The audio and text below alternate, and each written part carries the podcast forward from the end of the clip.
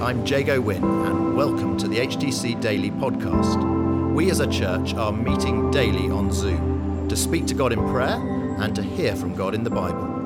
For those of you who can't join us live or who want to listen again, we're featuring the daily Bible thought, and we're also including how we're being encouraged to pray each day. Today it's Sophie Pesante.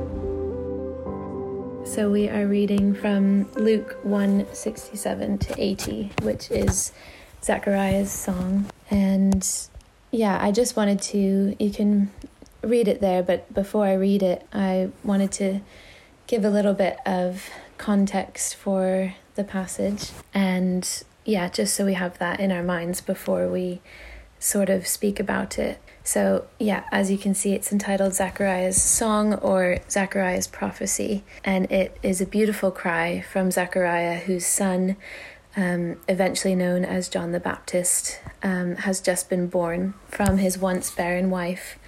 And um, Zechariah, when God first announced that his wife was going to bear a son in her old age, um, was in disbelief, and because of this, he suffered nine months of silence um, that was brought to him from the Lord, um, and he was unable to speak a word until his son was born, um, which is right as this, um, right as he speaks these words to the Lord.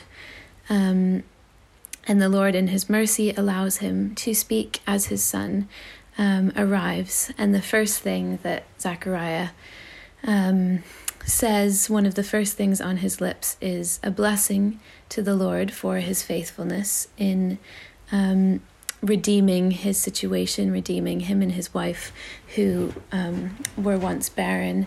And um, and then he prophesies about the coming of the Messiah.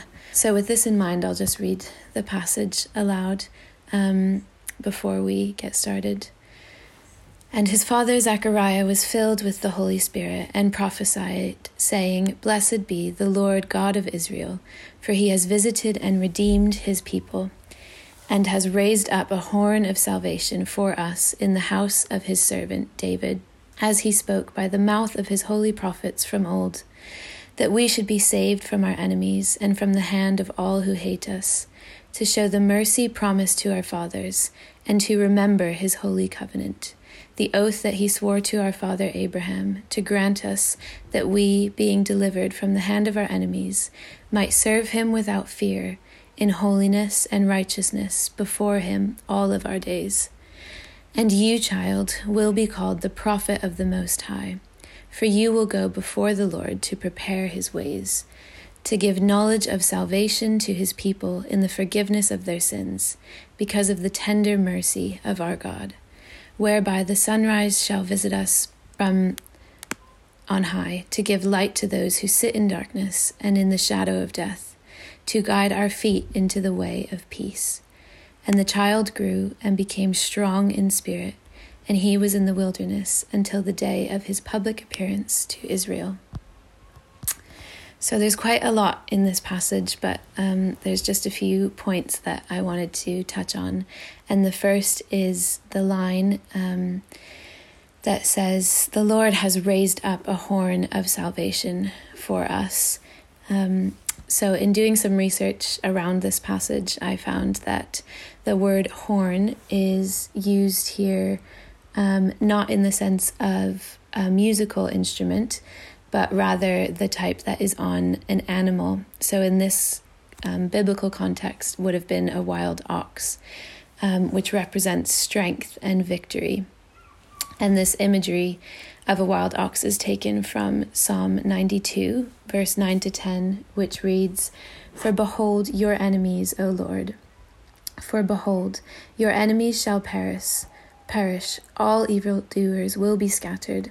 But you have exalted my horn like that of the wild ox. You have poured over me fresh oil. So the Lord knew that his people, what his people needed after multiple flawed leaders throughout generations. Um, what his people needed was a strong king, and um, not it wasn't just a man that was going to do the job, but he knew that his people needed God Himself to come down to earth, who would be stronger than their shame and their failures, and who would claim victory over the enemies of His people. So, this is what Zechariah is prophesying that um, the Lord has raised up a horn of salvation, um, which is Jesus. And um, and I think it says has raised up because he has just been made aware that um, Mary at this time recently conceived through the Holy Spirit Jesus, who would be the horn of salvation and the strong king for his people. And this was made known to Zechariah um, through the Holy Spirit that he might prophesy it over, um, over the people, over the nation of Israel and the horn of salvation is being raised up for the sake of the people of Israel to do more than just rule like any other king would rule, um, but to do three things. So the first is in verse 72 to remember his holy covenant. And in sending the promised horn of salvation, the Lord would be remembering his people um, and the holy covenant that he made with them through his word. Um, so, this prophecy of Zacharias was definitely not the first um, that the Israelites had heard of this coming Messiah who would offer them salvation. It had been prophesied for generations um, through the word of the Lord, and it was the great longing in their hearts um, to be sent a Savior who would fulfill the law and redeem them. And the Lord did not forget or forsake the needs of his people, but rather he delighted to remember them and their deepest desires by fulfilling his word in his perfect timing. Um, and through sending Jesus, this is how he remembered his people and his covenant that he had once spoken to them. Um, and just a fun fact, which is also quite cool within uh, this passage, is that the name Zechariah means the Lord remembers. Um, and through Zechariah's prophecy, the Lord is remembering his covenant. So, the second thing that um, the horn of salvation, Jesus, would be raised up to do was to deliver us from the hand of our enemies. Um, the Lord's aim in raising up a horn of salvation for his people was to live, was for his people to live holy and righteous lives without fear. And in order to gather such a people who would do this, he needed to conquer all fear and unrighteousness once and for all. So, Zechariah's prophecy is referring to the Lord's literal destruction of the enemy and the gathering of his people to rule them in peace. But we can also see that um, we can also remember from this prophecy that deliverance is for us in our present day as well from our present enemies from the enemy, Satan, and we can know that the Lord is our refuge and strength. And the final thing um, that Jesus was raised up to do was to allow us to serve him. So, because the Lord has remembered his holy covenant by fulfilling his promise of a Savior, um, and in that we can know deliverance from our enemies, we can now, in this knowledge, and freedom serve the Lord because of his salvation. So, because he has conquered death and sin once and for all, we are made holy and righteous by the power and blood of Jesus. And for this reason only are we, quote unquote, qualified to serve such a worthy king. And um, it is our joy to serve him every day, despite when we might feel disqualified or fearful or weak um, because He is our qualification and our peace and our strength.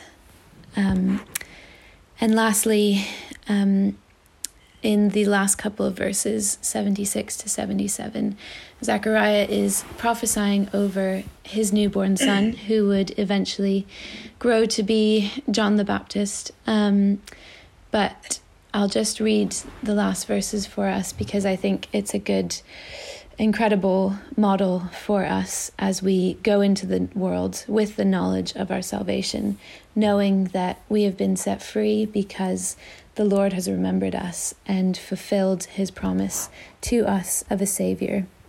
Um, and because we have that knowledge, we can then go into the world to um, to tell and um, and to reveal the salvation of the Lord to others.